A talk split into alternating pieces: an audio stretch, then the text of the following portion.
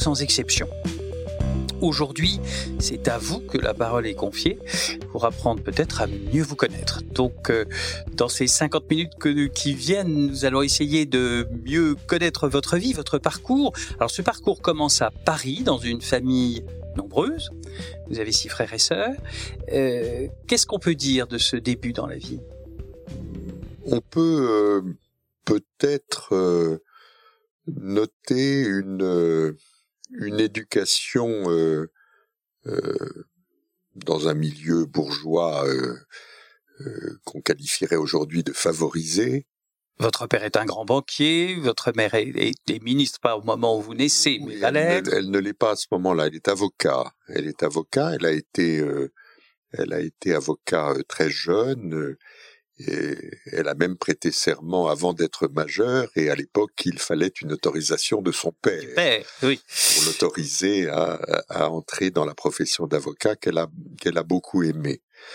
Donc, je suis né, en étant l'aîné de cette famille, je suis né dans une famille où mes 2 parents travaillaient, ce qui à l'époque était assez rare, et où nous avons très vite eu une très grande liberté de penser, de nous organiser, de vivre la vie que nous pensions utile. Donc j'ai le souvenir d'une enfance très très libre et donc très heureuse. Très heureuse avec 6 frères et sœurs, ce qui encore à l'époque est un peu moins fréquent qu'aujourd'hui, enfin plus fréquent qu'aujourd'hui plutôt, mais enfin qui reste quand même quelque chose d'un petit peu à part. Oui, là. Vous-même, vous avez eu 8 enfants. Le goût de la grande famille, voilà. je l'ai puisé dans mon enfance, oui. Et j'ai été très heureux avec ces frères et ces sœurs qui ont d'ailleurs eu des parcours extraordinairement différents les uns des autres, ce qui est le signe de cette liberté dans laquelle nous avons été éduqués. Bref, nous avons eu la chance que nos parents nous invitent à choisir notre voie. Et le statut d'aîné dans une famille comme ça, c'est sans doute un peu... Le statut d'aîné, suivi de 3 sœurs, était assez agréable. J'ai vécu cela très bien. Alors...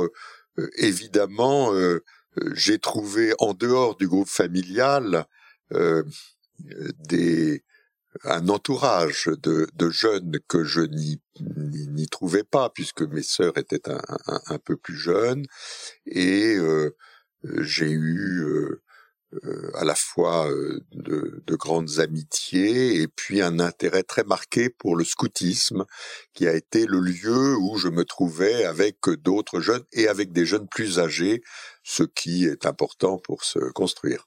Donc, une fois ces années d'apprentissage, d'enfance, vous décidez à faire du droit. Alors, est-ce que ça, c'est l'affluence maternelle, familiale ? Pourquoi le droit ? Alors, je dois confesser que mon parcours n'a pas été aussi linéaire que vous le présentez, puisque je passe le bac et je passe un bac philo, c'est-à-dire une formation littéraire qui ne prédisposait en rien aux études que je voulais alors faire, qui étaient des études de médecine. Et je sortais à l'époque d'un lycée dans lequel on avait jugé que j'étais très jeune, j'étais effectivement en avance, et qu'il serait bien qu'après le bac philo, je passe le bac Matélème. Oui, c'était l'époque où on faisait souvent ces voilà. 2 bacs. Et puis, je n'ai pas eu envie de repiquer au lycée, et donc le bac philo en poche, je m'inscris imprudemment à des études de médecine, où je découvre très vite que mon niveau en maths et en physique est tout à fait insuffisant pour poursuivre. Voilà, alors je m'offre alors quelque chose qui aujourd'hui est plus banal, qui l'était moins à ma génération, c'est-à-dire j'essaye de passer une année utile en abandonnant très vite les études de médecine et en partant en Afrique noire, donner le temps et les quelques compétences que je pouvais mettre au service. Le mot humanitaire n'existait pas encore, Mais en somme, c'est à peu près ce que j'ai fait. J'ai passé 6 mois très déterminants de... Et où ça, en Afrique ? Alors, c'est une histoire tout à fait étonnante. J'ai passé une adolescence en travaillant assez peu, mais en passant un temps fou à lire. Et je dévorais à peu près tout, et j'avais notamment une habitude qui était d'aller m'installer à la bibliothèque municipale de mon arrondissement parisien pour lire, et je me suis alors passionné pour des anthropologues qui avaient étudié de près une civilisation africaine particulière qui est le monde des Dogons. Et je me suis pris de passion pour donc ça c'est dès l'adolescence pour cet univers, d'accord. Ce qui fait que lorsque j'ai du temps à donner, je me dis je vais aller au pays Dogon. Voilà, n'ayant aucune relation dans cet univers, je fais quelque chose qui me paraît somme toute simple, qui est d'écrire à l'évêque du coin. En lui disant « j'ai du temps, je suis prêt à donner quelques mois, est-ce que je peux vous être utile ?» La réponse arrive « bien entendu, vous pouvez m'être utile, mais je n'ai pas un sou pour vous payer votre voyage. Si vous le pouvez, venez. » Et donc, mes parents, pas très contents de me voir abandonner les études de médecine, n'étaient pas enclins à financer ce déplacement, et je vais... m'adresser à la compagnie aérienne qui desservait l'Afrique, UTA, absolument. UTA, j'arrive à dire j'ai un projet pour rendre service, mais je n'ai pas d'argent pour payer mon billet, et on m'offre le billet. Voilà, et ainsi j'arrive en Afrique. Soulignons le mécénat d'UTA qu'on remercie a posteriori. J'arrive en Afrique où je passe 6 mois absolument passionnants. Vous êtes resté très attaché au pied de la falaise du pays Dogon. Et c'est où le pays Dogon ? Moi, je suis un ignare absolu, donc peut-être certains de nos auditeurs. Alors, aussi. Le pays Dogon est en gros au centre du Mali. Il se caractérise sur le plan géologique par une grande falaise dans laquelle les Dogons ont des habitations troglodytes, et c'est de là qu'est né un art qui aujourd'hui est très connu, fait à la fois de petites figurines protectrices du foyer, mais aussi et principalement de masques, de grands masques qui sortent une fois tous les 3 ou 4 ans pour des fêtes rituelles. Et voilà. Et je suis... Donc j'ai passé là-bas du temps à tenir le dispensaire, à mettre en œuvre le brevet de secouriste que j'avais eu la chance d'obtenir en France, à faire un peu l'école, et ce séjour m'a beaucoup marqué, et pour tout dire, j'ai pris goût à l'art Dogon que je collectionne modestement, mais depuis lors. Alors, il faut bien rentrer un jour du Mali, sans doute. Et donc, à votre retour, là peut-être... Je rentre, j'ai perdu 10 kilos parce que... Quelle chance. J'ai vécu dans une température extrême. Il était banal qu'on ait 52 degrés à l'ombre, mais dans un climat... sans humidité, c'est supportable, mais c'est fatigant pour l'organisme, donc je me remplume, et puis je m'emploie à gagner un peu d'argent pendant les vacances, et je commence des études de droit, où j'ai eu la chance de rencontrer des professeurs absolument passionnants qui ont fait de moi un passionné du droit. Là, vous avez 18, 19, vous faites un DES de droit privé, vous faites un cursus, là, cette fois-ci, plus classique. Je suis surtout je m'inscris surtout l'année qui se termine par mai 68. Oui. Là, et vous vivez comment en ce moment? Qui me conduit, alors je suis à Nanterre. En plus. Je suis à Nanterre où, contrairement à l'image, il ne se passe rien en mai 68, puisque les activités étudiantes se déroulent dans Paris, au quartier latin. Nanterre est calme à ce moment-là. Nanterre avait été l'endroit où c'était déclenché. Voilà, le mouvement dit du 22 mars, donc un mois et demi avant les premiers événements de mai. Mais donc vous n'êtes pas sur les barricades? Je ne suis pas dans les événements du 22 mars. La faculté de droit sur le campus de Nanterre est assez éloignée à la fois géographiquement et intellectuellement de la faculté des lettres où tout naît. Je passe beaucoup de temps sur le campus, j'y fais des études convenables. Je suis à un moment une sorte d'officier de liaison entre Nanterre et la Sorbonne, et je vais de l'un à l'autre.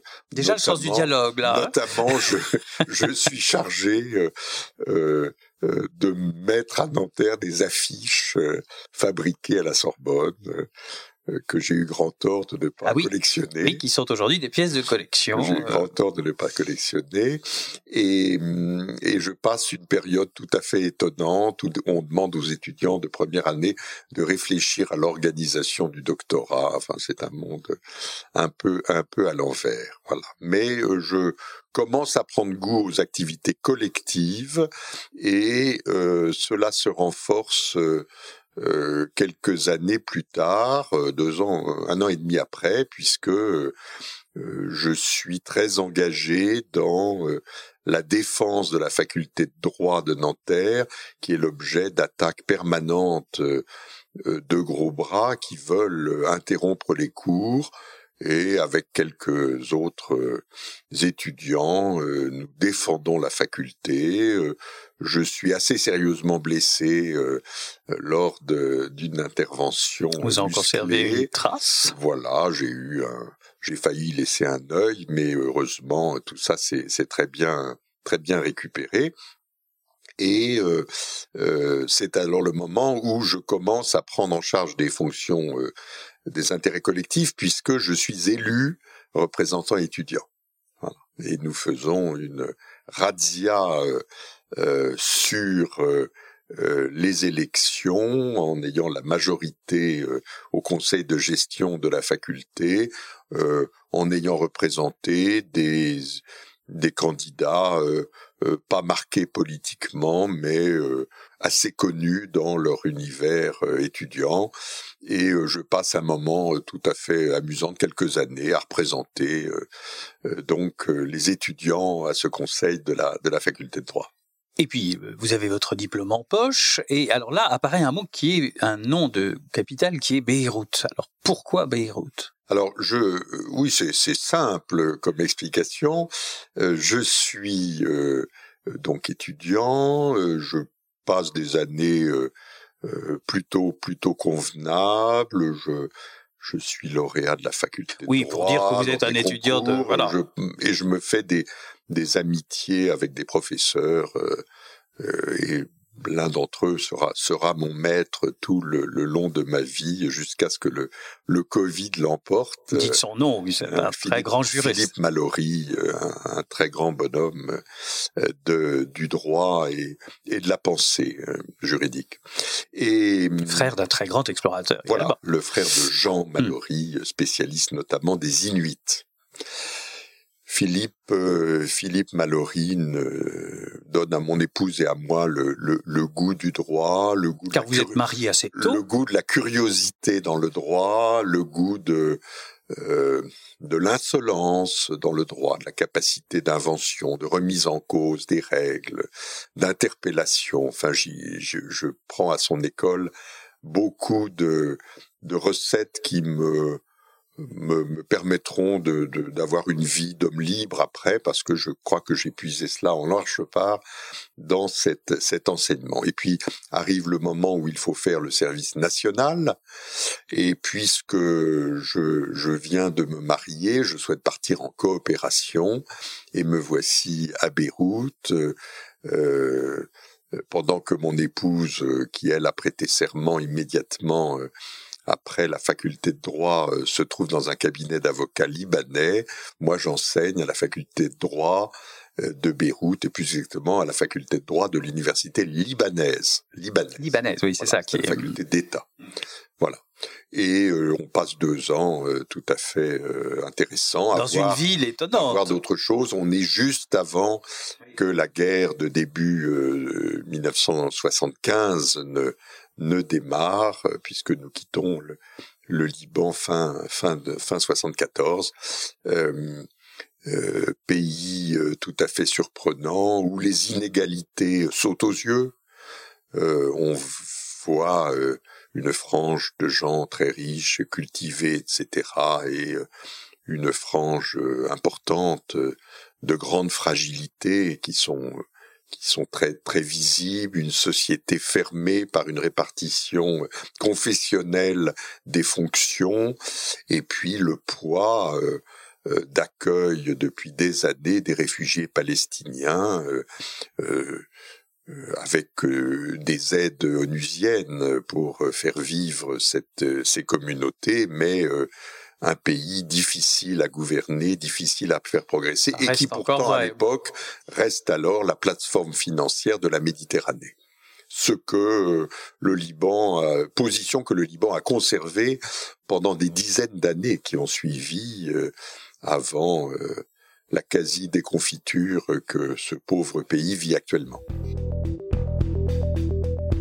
Imoscopie, un podcast ImoWeek avec le soutien du Cercle Pierre d'Or. Alors, retour de Beyrouth, vous revenez donc à Paris, et là, contrairement à votre femme dont vous parliez tout à l'heure en disant qu'elle avait tout de suite prêté serment, vous n'allez pas tout de suite vous lancer dans la carrière d'avocat. D'abord, dans celle d'enseignant, j'ai l'impression que ça vous a tenté, je me trompe? Oui, le Philippe Malaurie qu'on évoquait tout à l'heure pense qu'il faut que je présente l'agrégation de droit, et me prépare à cela en me donnant un sujet de thèse un peu compliqué, c'est fait pour, et en me disant que évidemment il faut que je me garde de toute activité marchande. C'est pour ça qu'en rentrant du Liban, où j'ai assez bien avancé ma thèse, je suis candidat à devenir assistant à l'université de droit de Paris, et je suis retenu, et je vais commencer 5 années pendant lesquelles je serai donc universitaire. J'y enseigne d'abord le droit commercial, où mes compétences étaient médiocres, puis le droit international privé, où là j'ai pris beaucoup de plaisir c'est une très belle matière. Cette belle matière, avec des professeurs aussi de très grande qualité. Et puis je considère que la fonction d'assistant doit être une fonction précaire. Je vois trop de gens qui s'encroutent dans cette fonction, donc je donne ma démission au bout de 5 ans, ce qui, paraît-il, ne s'était pas fait depuis des années. Et oui, surtout vous étiez sur la voie royale, là on voit bien que... Et nous avons alors des enfants qui commencent ou qui sont déjà nés, le besoin de faire bouillir la marmite fait que je renonce assez vite à l'agrégation, n'ayant pas la possibilité de consacrer ces années d'études. Il me faut travailler et faire vivre notre famille, et donc... Mais là, vous ne faites pas tout de suite le pas vers là. Je ne deviens pas avocat tout de suite, et je suis les conseils d'un oncle vieil avocat qui m'avait dit « Tu n'as rien à faire au palais avant 30 ans, va voir autre chose ». Et je m'approche du notariat, où je prends la direction d'une équipe assez extraordinaire qui s'appelle le CRIDON, le Centre de recherche d'information et de documentation notariale, où des chercheurs sont là pour essayer de dire aux notaires le droit avant que la jurisprudence ne le fixe. Et c'est donc un univers intellectuel tout à fait riche. J'y fais beaucoup d'enseignements c'est là que je tombe dans la grande marmite du logement. Et l'occasion, c'est 1982, la loi dite Quillot, qui va organiser les relations entre bailleurs et locataires. Il faut que un des juristes du CRIDON se colle à l'apprentissage de cette loi et à sa vulgarisation. Qui a été une forme de drame national. Voilà, et au lieu de confier le sujet à un des juristes de la maison, je le prends pour moi et je commence tout de suite à organiser la capacité fédératrice des notaires étant réelle, à organiser un groupe de travail où je mets des représentants de locataires, de bailleurs, des magistrats, pour qu'ensemble, et des représentants de l'administration, pour qu'ensemble on réfléchisse à la façon d'appliquer et d'interpréter cette loi. Voilà. Et c'est là que je me fais remarquer, à deux titres, je me fais remarquer par l'appareil d'État qui m'invite à entrer dans une sorte de comité qui va accompagner l'entrée en vigueur de la loi et notamment porter un regard critique sur les contrats types que différents organismes diffusent à ce moment-là. Et puis je suis remarqué par une fédération de propriétaires qui me demande si j'accepterais d'entrer à son conseil d'administration. Et ayant un gros défaut dans ma vie qui est de ne pas savoir dire non, je dis oui et me voilà engagé dans un mouvement que je connais assez peu, qui s'appelle l'Union nationale de la propriété immobilière. Et très vite, l'occasion surgit d'essayer de, moi qui suis encore très très jeune dans cet univers plutôt de vieux messieurs, prendre la présidence à l'occasion d'une élection. Je fais une campagne un peu éclair contre des vieux messieurs et voilà que je suis élu. Il paraît que ça peut arriver que ça marche parfois. Et voilà que je suis élu. 1989 et que je succède à un ancien secrétaire d'État à la marine marchande. Je crois qu'il était sous-secrétaire d'État encore à l'époque. Peut-être sous-secrétaire d'État qui avait plus du double de mon âge. Voilà. Et c'est à ce moment-là, Pascal, nous avons l'occasion de faire connaissance, puisque je m'aperçois que la communication de cette fédération est en rade, qu'il faut trouver un esprit curieux et imaginatif. Nous nous rencontrons et nous ferons un grand bout de chemin ensemble à essayer de faire revivre à la fois une activité éditoriale et une communication digne de ce nom, pour cette fédération qui alors compte près de 200 000 adhérents, une des grosse association de France. Alors, ce qui est très intéressant, alors moi j'ai été un tout petit peu effectivement témoin, spectateur de cette histoire, c'est de voir effectivement là votre volonté dès le début. Il y a eu les psychodrames, il y a eu le grand psychodrame de 82 dont vous parliez, mais il y a ensuite eu une succession de lois locatives et on voit bien là ce sens du dialogue et de la concertation que vous aimez plus que tout, puisque dans cette histoire-là, vous allez mettre tout ce que vous pouvez pour convaincre les vieux messieurs dont nous parlions qu'il serait mieux de négocier et d'arriver à trouver des solutions pour qu'au fond, cette grande loi locative de 82, elle n'avait pas que des défauts. Il était quand même un peu juste qu'on finisse par faire des beaux, etc. et qu'on trouve une solution qui puisse convenir à tout le monde. J'ai l'impression que ça a été quand même, pour vous, un moment extrêmement intéressant avec les ministres du logement qui se sont succédés. Oui, vous avez raison, parce que j'arrive dans une fédération qui, sous l'émotion de la loi de 1982, qui avait véritablement trop opposé la famille des locataires à celle des propriétaires, j'explique à la fédération que pour un propriétaire bailleur, le locataire ne peut pas être son adversaire puisqu'il est son client. Et qu'il faut en conséquence que l'on déporte nos combats sur deux autres terrains. Un premier terrain qui est un terrain fiscal, faire en sorte que le loyer que le locataire peut verser soit le plus possible épargné par la pression fiscale et permettre aux propriétaires de vivre du loyer et d'engager les travaux dans l'immeuble qui sont nécessaires, et puis que l'autre lieu de progrès se trouve du côté du pouvoir exécutif qui est censé prêter son concours à l'exécution des décisions de justice et qui, par exemple, en matière d'expulsion, le fait mal, non pas que je lui reproche de ne pas exécuter des décisions lorsque l'ordre public s'y oppose, mais le reproche qu'on lui fait est de ne pas indemniser justement et rapidement les propriétaires qui sont, en somme, les victimes collatérales de ce défaut d'exécution des décisions de justice. Donc on change la cible.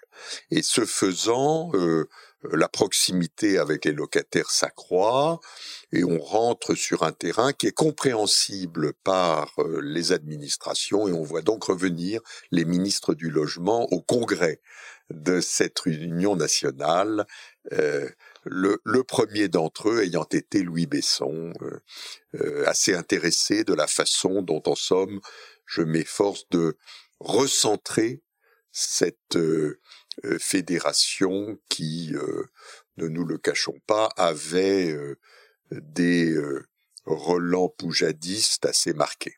Donc, vous devenez président de la Commission nationale de concertation, d'ailleurs, à cette occasion, enfin, je sais pas, à cette occasion, dans ce cadre-là, plutôt, et on voit bien le rôle que vous avez eu dans cette modération d'un côté, du côté des bailleurs, pour essayer de trouver des solutions, et aussi côté pouvoir public, qui avait effectivement vu les bailleurs un peu comme, comment dirais-je, des ennemis, ou en tout cas des adversaires complexes, et qu'évidemment, le dialogue, ça permet d'obtenir des textes plus équilibrés en tout cas et qui aujourd'hui encore sont un peu la base de la relation locative. Ils ont été modifiés avec le temps bien sûr. Mais enfin, Pascal, vous êtes un très bon observateur de la législation puisque vous pointez du doigt un épisode qui à ma connaissance est unique dans l'histoire locative qui est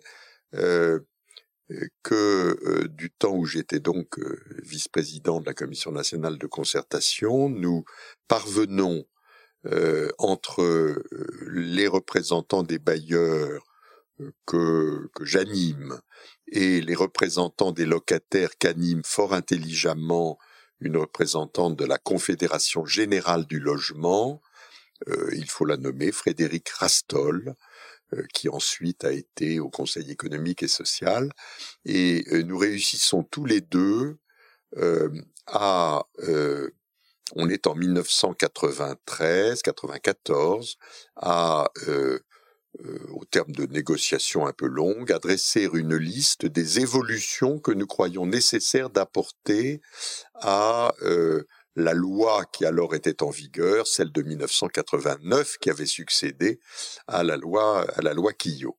Et nous proposons, enfermés dans un accord collectif de location, nous proposons au ministre du Logement d'aller devant le Parlement en faisant état de l'accord des forces vives, bailleurs et locataires représentatifs du secteur, pour dire au Parlement: voilà les propositions de réforme que nous croyons bonnes, elles sont négociées entre les partenaires et ça permet au ministre du Logement, alors Hervé de Charette, d'avoir ce rôle que probablement beaucoup des titulaires du poste auraient envié, qui est de dire aux parlementaires que les ultras de gauche et de droite calment leurs ardeurs, puisque nous avons là un accord des partenaires et le rôle du Parlement va être d'entériner cet accord, ce qui sera fait sans peu de débordements. et donc une loi modificative de la loi du 6 juillet 89, qui est en date de juillet 1994, verra le jour sur la base de cet accord, ce qui est effectivement formé assez rare entre locataires et bailleurs. Alors ça ne s'est pas reproduit depuis, non. Je pense qu'il n'y a pas de fatalité, je pense que ça pourrait parfaitement se faire, il faut trouver le peut-être la rencontre de personnes qui aient envie de cela, qui dépassent les postures politiques ou syndicales et qui, en somme, pensent qu'il y a un intérêt plus puissant à s'accorder qu'à se diviser. Alors, après ce moment où, qui débouche par une action extrêmement concrète, vous allez être nommé président de l'Agence nationale de l'habitat, à l'époque on disait de l'amélioration de l'habitat, qui avait été un sujet que vous aviez évidemment abordé dans le cadre de vos précédentes fonctions, puisque vous étiez membre du conseil d'administration. Alors là, c'est aussi une autre question, qui est cette question formidable de l'amélioration de l'habitat, des conditions de vie de tous les Français. Alors d'abord, vous avez raison, c'est un sujet absolument passionnant et qui n'a jamais perdu son actualité, même si la première mission confiée à cette agence nationale de l'habitat, qui était en somme d'installer dans la plupart des logements ce qu'on appelait les 3 éléments de confort, c'est-à-dire une salle d'eau, des WC intérieurs et un système de chauffage. Là, on parle des années 70. Voilà, avait largement atteint son objectif, puisque l'essentiel des logements anciens avait ces 3 éléments de confort. Mais il restait beaucoup de sujets à traiter. Alors, d'abord, comment est-ce que j'arrive à la présidence de cette agence ? En 98 ? En 1998, eh bien, c'est le ministre du Logement d'alors, qui est Louis Besson, un très grand monsieur. Nous avons eu le plaisir d'interviewer dans le cadre de notre série documentaire sur les ministres du Logement. Louis Besson m'a repéré, à la fois comme président de l'Union nationale de la propriété immobilière, avec les évolutions que j'ai pu donner à cette fédération, et à la fois comme membre de la Commission nationale de concertation dans cet épisode qu'on vient d'évoquer d'un accord collectif de location pour réformer la loi. Et il m'appelle et me dit « J'aimerais que vous soyez le prochain président de l'agence et que vous appliquiez à cette agence qui a bien besoin d'être réformée les techniques que vous avez mises en œuvre dans vos précédentes fonctions que j'ai observées. » Plutôt des hauts fonctionnaires jusque-là dans ces fonctions-là. Hein. Oui, j'ai été le seul acteur du parc privé qui a occupé ce poste, puisque avant moi, c'était des hauts fonctionnaires, dont des gens de grande qualité, notamment un ancien président de la Cour des comptes, Désiré Arnaud, qui avait occupé ce poste. Et puis, après moi, ce ne sont que des élus, essentiellement des maires de grandes villes, aujourd'hui le maire de Chambéry, hier la maire de Rennes, et ainsi de suite. Et donc, je suis le seul personnage décalé, issu du privé, et je resterai 10 ans président de cette agence, qui est aussi un parcours plus long que celui de mes prédécesseurs et mes successeurs. Et j'ai aimé passionnément l'Agence nationale de l'habitat, parce que elle s'intéresse à un sujet puissant qui est à deux sujets puissants, à la fois permettre aux bailleurs des logements privés, qui, comme on le sait, sont des gens plutôt modestes, détenteurs de peu de logements, leur permettre de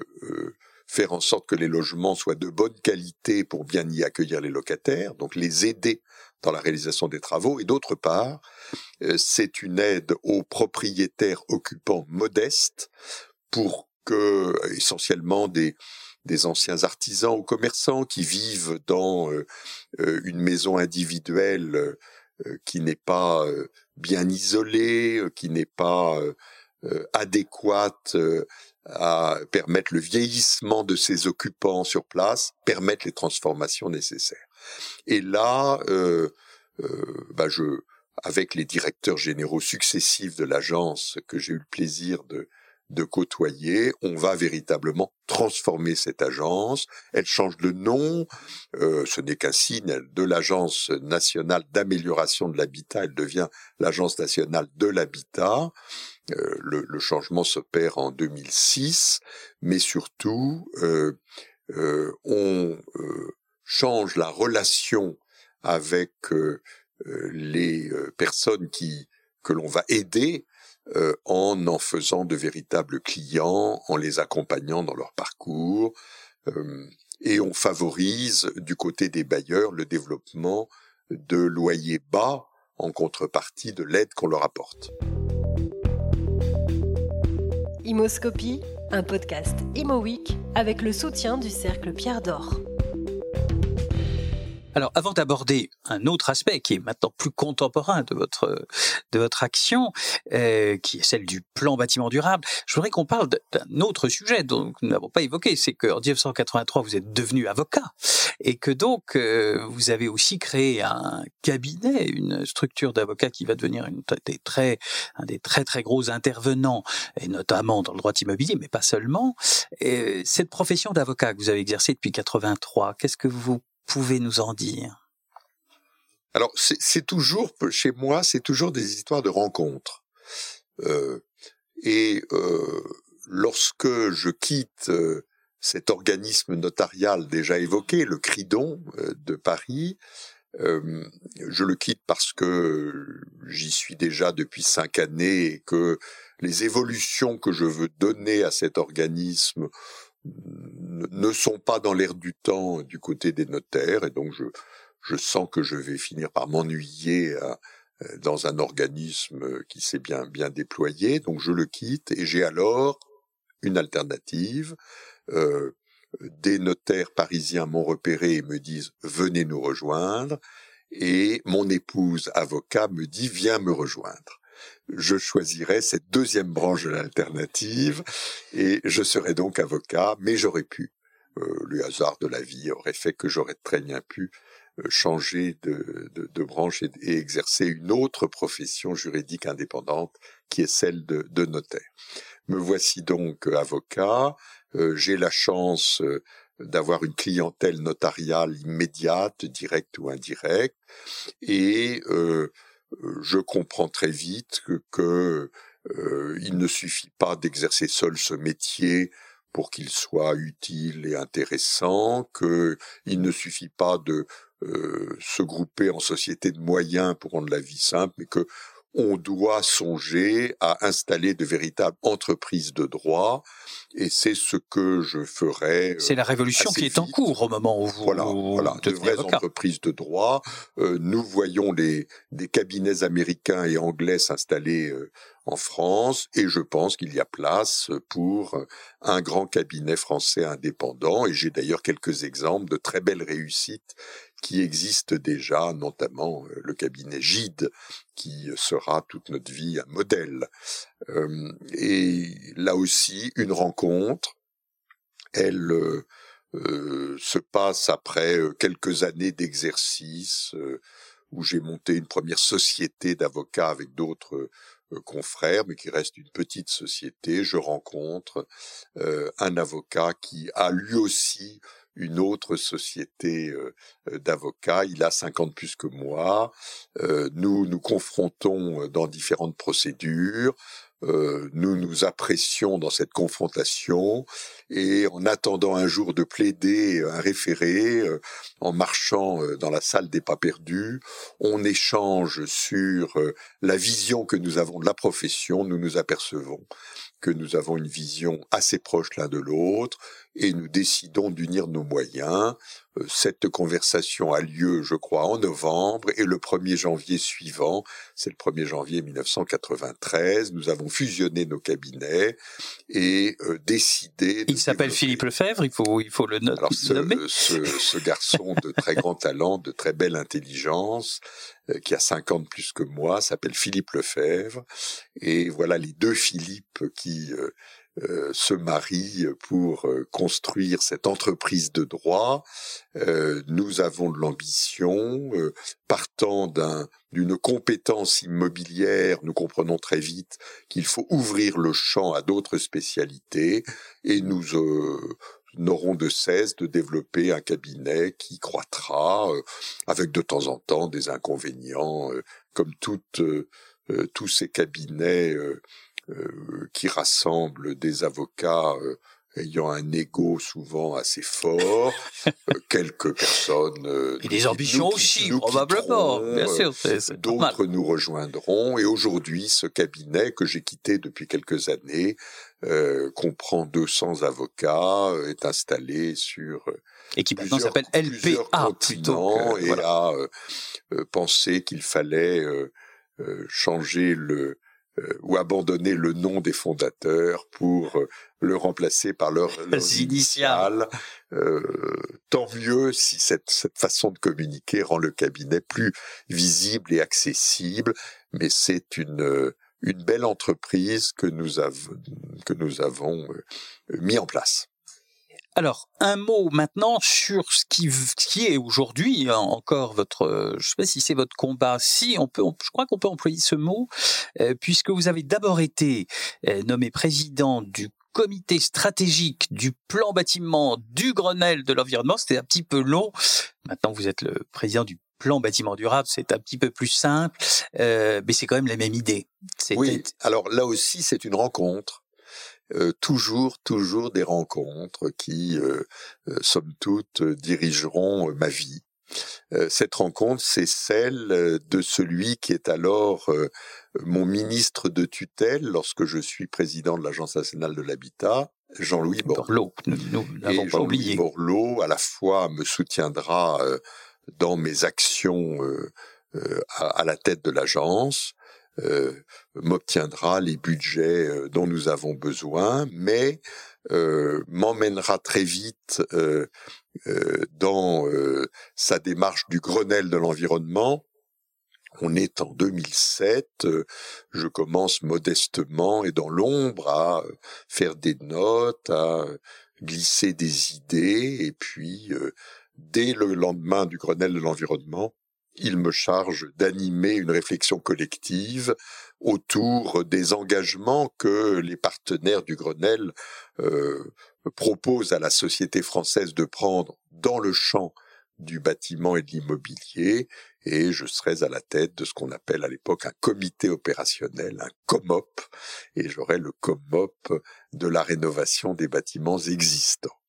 Et puis, je fais mon travail, je mets autour de la table des quantités de gens, et j'avais acquis déjà dans le passé une expérience de jouer le rôle d'ensemblier pour proposer des réformes. Oui, on retrouve l'idée précédente dont nous parlions. On n'en a pas encore dit un mot, mais peut-être on pourra l'évoquer dans un instant. Ça a été assez structurant pour moi, ces expériences que j'ai eues dans les années 2000, avant d'accompagner Jean-Louis Borloo. Et il m'emmène dans son chemin et pense nécessaire qu'on invente ensemble un outil de stimulation de la société autour de cette mobilisation des énergies pour faire des bâtiments durables. Alors au début, c'est quand même un peu... le plan bâtiment que, au départ, on construit ensemble. Je crée un réseau avec les moyens humains très faibles, mais qu'il met à ma disposition, et très vite l'intérêt de la société pour participer à l'élaboration de ce chemin, de ce chemin collectif se fait jour, et beaucoup de gens que le groupe ImoWeek rassemble seront engagés dans nos actions. Vous allez dire presque tout ça. Ce qui est passionnant, c'est qu'au début, il me semblait, moi, alors c'est une vision de journaliste, mais en fait, il y avait beaucoup de gens qui trouvaient que c'était un petit peu gadget, bâtiment durable, tout ça, c'est un peu bon. Et on voit bien à quel point aujourd'hui, c'est essentiel. Personne ne peut pas en parler. Mais ce qui est très intéressant, il me semble, c'est que très vite vous avez fédéré. Mais j'allais dire, toute la profession n'arrive jamais à être totalement exhaustif. Mais enfin, vous avez avez eu le soutien et la participation de pratiquement toute la filière. Oui, alors le mérite n'est pas le mien. Le mérite, c'est le sujet lui-même qui, véritablement, très vite, mobilise les grands acteurs.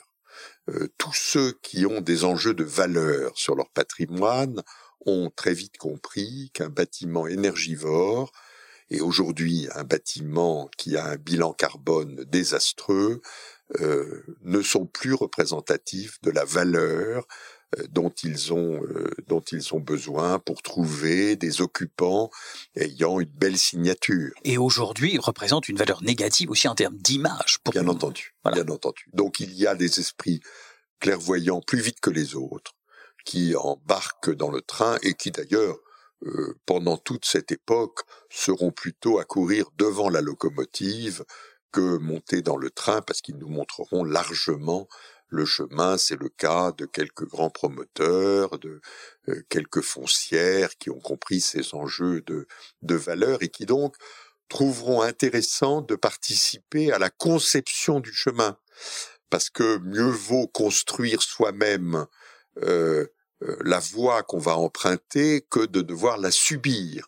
Et donc il y aura une époque pendant laquelle la créativité sera vraiment à l'œuvre. Plein de sujets seront inventés, qui auront plus ou moins de succès par la suite, mais l'invention, l'imagination, l'innovation sera vraiment à l'œuvre autour de ce plan bâtiment. Alors ce qui me passionne dans cette histoire, c'est que c'est pas tellement une histoire française, parce que les Français adorent dire de l'État c'est épouvantable, ils créent de la règle, c'est ignoble, c'est trop compliqué, sont des hauts fonctionnaires qui ne connaissent rien.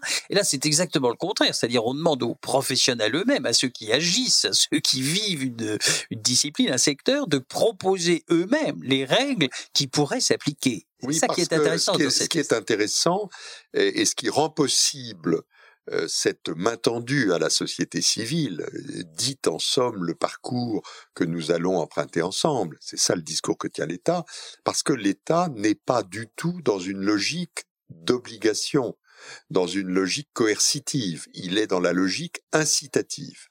Et donc, autant demander à ceux qui vont bénéficier des incitations lesquelles leur paraissent les plus adéquates. Bon, évidemment, ce parcours n'est pas un long chemin tranquille, parce que, dans le même temps, on a les interventions législatives ou réglementaires qui, parfois, forcent le trait ou prennent des chemins de traverse qui ralentissent. On a les contraintes budgétaires qui, à certains moments, resserrent la maille, referment le robinet et à d'autres l'ouvrent sans que l'on sache bien pourquoi et comment. Enfin, en bref, on est dans la vraie vie d'une société et de son organisation politique, mais on trouve sa place en s'imposant de plus en plus comme étant une donne avec laquelle il faut résolument compter. Alors aujourd'hui justement, ce plan bâtiment durable, qu'est-ce que c'est exactement ? Ça consiste en quoi ? Alors, on est plusieurs choses. On est d'abord et principalement une sorte de zone intermédiaire entre la société des acteurs privés et publics qui ont à exprimer des choses sur ce qu'ils veulent en termes de construction, ce qu'ils veulent en termes de rénovation, ce qu'ils veulent en termes d'outils, d'aide, de transformation des métiers d'une part, et les pouvoirs publics, qu'il s'agisse des pouvoirs de l'État et ses administrations centrales ou des pouvoirs des collectivités territoriales qui sont à l'œuvre, qui ont à la fois des choses à exprimer, des exigences à porter, et à la fois une écoute à donner à ce qui émane de la société civile. Donc ce rôle d'intermédiaire, il joue dans les deux sens. À moi de faire remonter à l'appareil public les éléments, les rythmes, les données que suscite la créativité de la société civile et l'observation que j'y porte, et à moi aussi de faire redescendre vers cette société les projets, que porte l'État, les réalisations qu'ils mettent en œuvre pour en assurer la pédagogie et la bonne application. Ça, c'est le premier sujet. Le deuxième sujet, c'est de faire en sorte que s'installe une collectivité, une communauté des acteurs, parce qu'ils ont tous à peu près compris que tout seuls, ils n'y arriveront pas. Et qu'il faut donc créer ce qu'on appelle aujourd'hui un écosystème dans lequel les données écologiques, économiques et sociales se trouvent mêlées pour assurer de l'efficacité. Et c'est le deuxième point tout à fait important. Et puis le troisième point, c'est que j'ai pris une place, modeste, mais une place dans le rôle d'intermédiation qu'il faut opérer entre l'appareil d'État et les collectivités territoriales. Tout ne fonctionne pas naturellement de manière simple et expliquer aux uns et aux autres qu'ils ont besoin l'un des autres, les autres de l'un, et qu'ils ne peuvent pas faire cavalier seul. Voilà, donc c'est un rôle fédérateur, un rôle d'ensemblier, et puis nous continuons à avoir, c'est une sorte de fil rouge qui guide notre action, une sorte de rôle de recherche d'innovation permanente, l'innovation étant pas simplement une innovation technique, mais aussi organisationnelle. Comment on s'y prend pour qu'un chantier de rénovation soit efficace ? Comment on s'y prend pour que des professionnels qui ont l'habitude de courir chacun dans leur couloir courent ensemble. Voilà. Quels sont, depuis maintenant 12 ans, si on compte la partie Grenelle, vous travaillez sur ce secteur, quels sont aujourd'hui vos espoirs, peut-être vos déceptions, même si les déceptions, vous préférez souvent les laisser de côté, mais quels sont les espoirs que vous avez pour les années à venir sur ce sujet, à mon avis, essentiel ? Alors, le premier élément qui me fait dire que le verre est résolument à moitié plein, c'est la généralisation de la prise de conscience qu'on est sur des sujets importants. Voilà. Ce point-là, il est acquis. Ça, c'est acquis, je crois, oui. Le deuxième point, et je dois en rendre le mérite à Emmanuel Wargon, la ministre chargée du logement, le second point, c'est un appareillage qui nous met en état de marche pour pouvoir aller vers un changement de braquet que j'espère définitif dans le sens d'entraîner le plus grand nombre sur le chemin de la rénovation. Elle a, outil après outil, mis de l'ordre. Nous avons un diagnostic de performance énergétique qui est un outil de mesure qui est maintenant adéquat. Nous avons, à travers le réseau des conseillers FAIRE, un ensemble de services d'information et de conseils présents sur le territoire qui se prolonge actuellement par un véritable accompagnement qui va être donné aux ménages pour prendre les bonnes décisions concernant leur patrimoine. En évitant certains escrocs, au passage. Pour éviter, effectivement, ce qu'on appelle dans notre jargon les éco-délinquants qui polluent l'activité, heureusement très majoritaire, des entreprises qui rendent des services de bonne qualité. Et puis, elle a simplifié, regroupé, numérisé l'accès à des aides à travers une institution qui s'appelle MaPrimeRénov. Et qui marche. Qui va très vite, qui va très fort, qui a encore quelques ratés tout à fait normal, quelques retards ici ou là, mais tout cela devrait se résorber. En somme, elle a créé les outils qui vont permettre ce développement. Dans le même temps, on a accru et amélioré le système qui permet aux entreprises d'être reconnues garants de l'environnement, c'est-à-dire aptes à manier des fonds publics pour faire des travaux de rénovation énergétique. Nous avons beaucoup progressé sur ce point. Alors, quelle est l'évolution essentielle ? C'est le fait que l'on va basculer progressivement d'un prisme qui était celui de l'économie d'énergie, prisme voulu par Jean-Louis Borloo il y a donc 14-15 ans, dès 2007, pour faire en sorte que la société française s'approprie le sujet, en disant il est assez facile de parler aux gens d'économie d'énergie, de parler d'économie de charge, de parler de reste à vivre, c'est compréhensible. Voilà.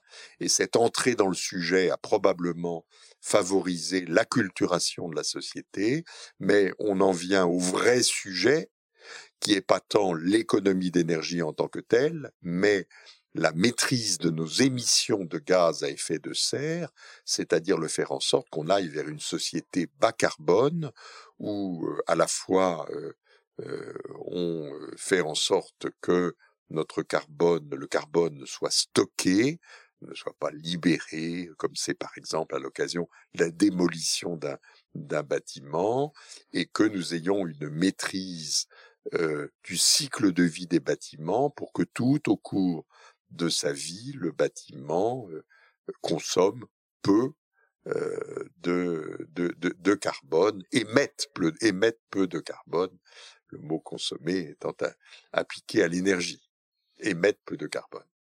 Voilà, et ça, je pense que c'est la grande évolution des 30 ans qui viennent, puisque nous sommes sur un parcours qui a le mérite de la longue durée, et c'est suffisamment rare dans le champ politique pour le remarquer. On a fixé dans une loi de programmation de 2009 un objectif 2050, c'était donc 41 ans après, et voilà que cet objectif 2050 n'a été remis en cause par aucune majorité, qu'il a même été enrichi, puisque à côté de l'objectif basse consommation énergétique, est venu s'accoler l'objectif neutralité carbone pour 2050, et le fait que l'ensemble des pouvoirs politiques successifs est accepté de conserver cet objectif et d'en faire le cap à atteindre a été sûrement un élément qui a facilité la mobilisation de la société. Pour une fois, nous avions quelque chose qui n'était pas volatile comme le sont trop d'actions publiques. Il me semble qu'il y a là aussi une logique parfaite dans votre action. On voit bien que entre la loi locative, aujourd'hui le plan bâtiment durable, cette idée de réunir des gens autour d'une cause, d'une idée commune, c'est sans doute ce que vous appeliez tout à l'heure le fil rouge. En tout cas, moi, c'est le fil rouge que je vois, un des fils rouges que je vois à votre visite. Alors, j'aime bien faire que les gens se rencontrent. J'ai un goût particulier pour la rencontre. J'ai un goût particulier pour la mise en relation. J'ai fait ça une partie de ma vie et je continue à le faire parce que je crois que ça crée de la valeur dans les relations humaines. Et, comme vous le dites, ce rôle d'ensemblier me correspond assez bien. C'est un goût que j'ai d'essayer de trouver le commun dénominateur qui peut réunir des gens et de faire en sorte qu'il soit d'ailleurs le plus grand possible, ce dénominateur. J'ai toujours pensé que malgré les apparences, on avait... la plupart des gens avaient ensemble beaucoup plus de choses qui les rassemblaient que de choses qui les divisaient. Voilà. Et aujourd'hui, j'ai de nouveaux champs de développement. Maintenant que j'ai cessé mon activité d'avocat, j'ai à la fois la poursuite du plan bâtiment durable jusqu'à ce qu'on me demande de passer le relais. Et puis, j'ai deux actions. L'une qui va démarrer je vous en réserve la primeur. Je prends la présidence du Conseil de développement de la métropole du Grand Paris. Cette présidence avait été confiée à une grande dame du champ immobilier, qui est Méca Brunel, qui fait la une d'ImoWeek ce mois-ci. Voilà. Et il se trouve que le président de la métropole, le Patrick Ollier, m'a demandé de prendre en charge le conseil de développement que nous allons,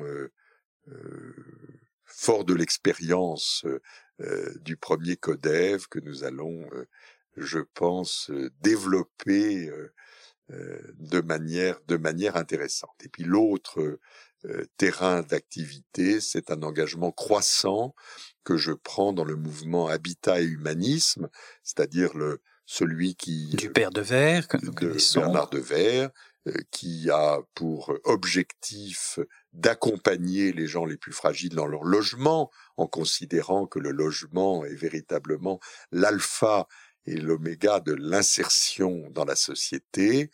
Pas de logement, une grande difficulté à s'insérer, à trouver place dans la société. Et donc, nous avons... Habitat Humaniste se développe beaucoup à travers plusieurs branches. L'une de ces branches qui est celle du logement, je vais y prendre une responsabilité importante dans les prochaines semaines.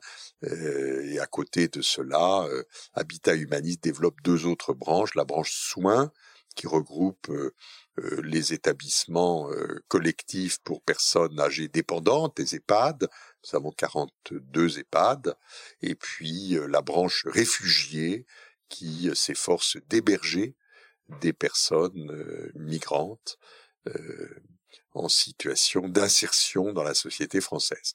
Voilà, et donc je pense que c'est une passerelle pour moi assez naturelle entre... le milieu de l'immobilier que j'ai fréquenté, où j'ai pris beaucoup de plaisir à vivre, et puis cette perspective où il s'agit que l'ensemble des forces vives de l'immobilier apportent leur concours à aider les plus fragiles à trouver un logement. Ça, c'est le combat des prochaines années. Et c'est une très belle conclusion. Merci Philippe Pelletier. Merci Pascal.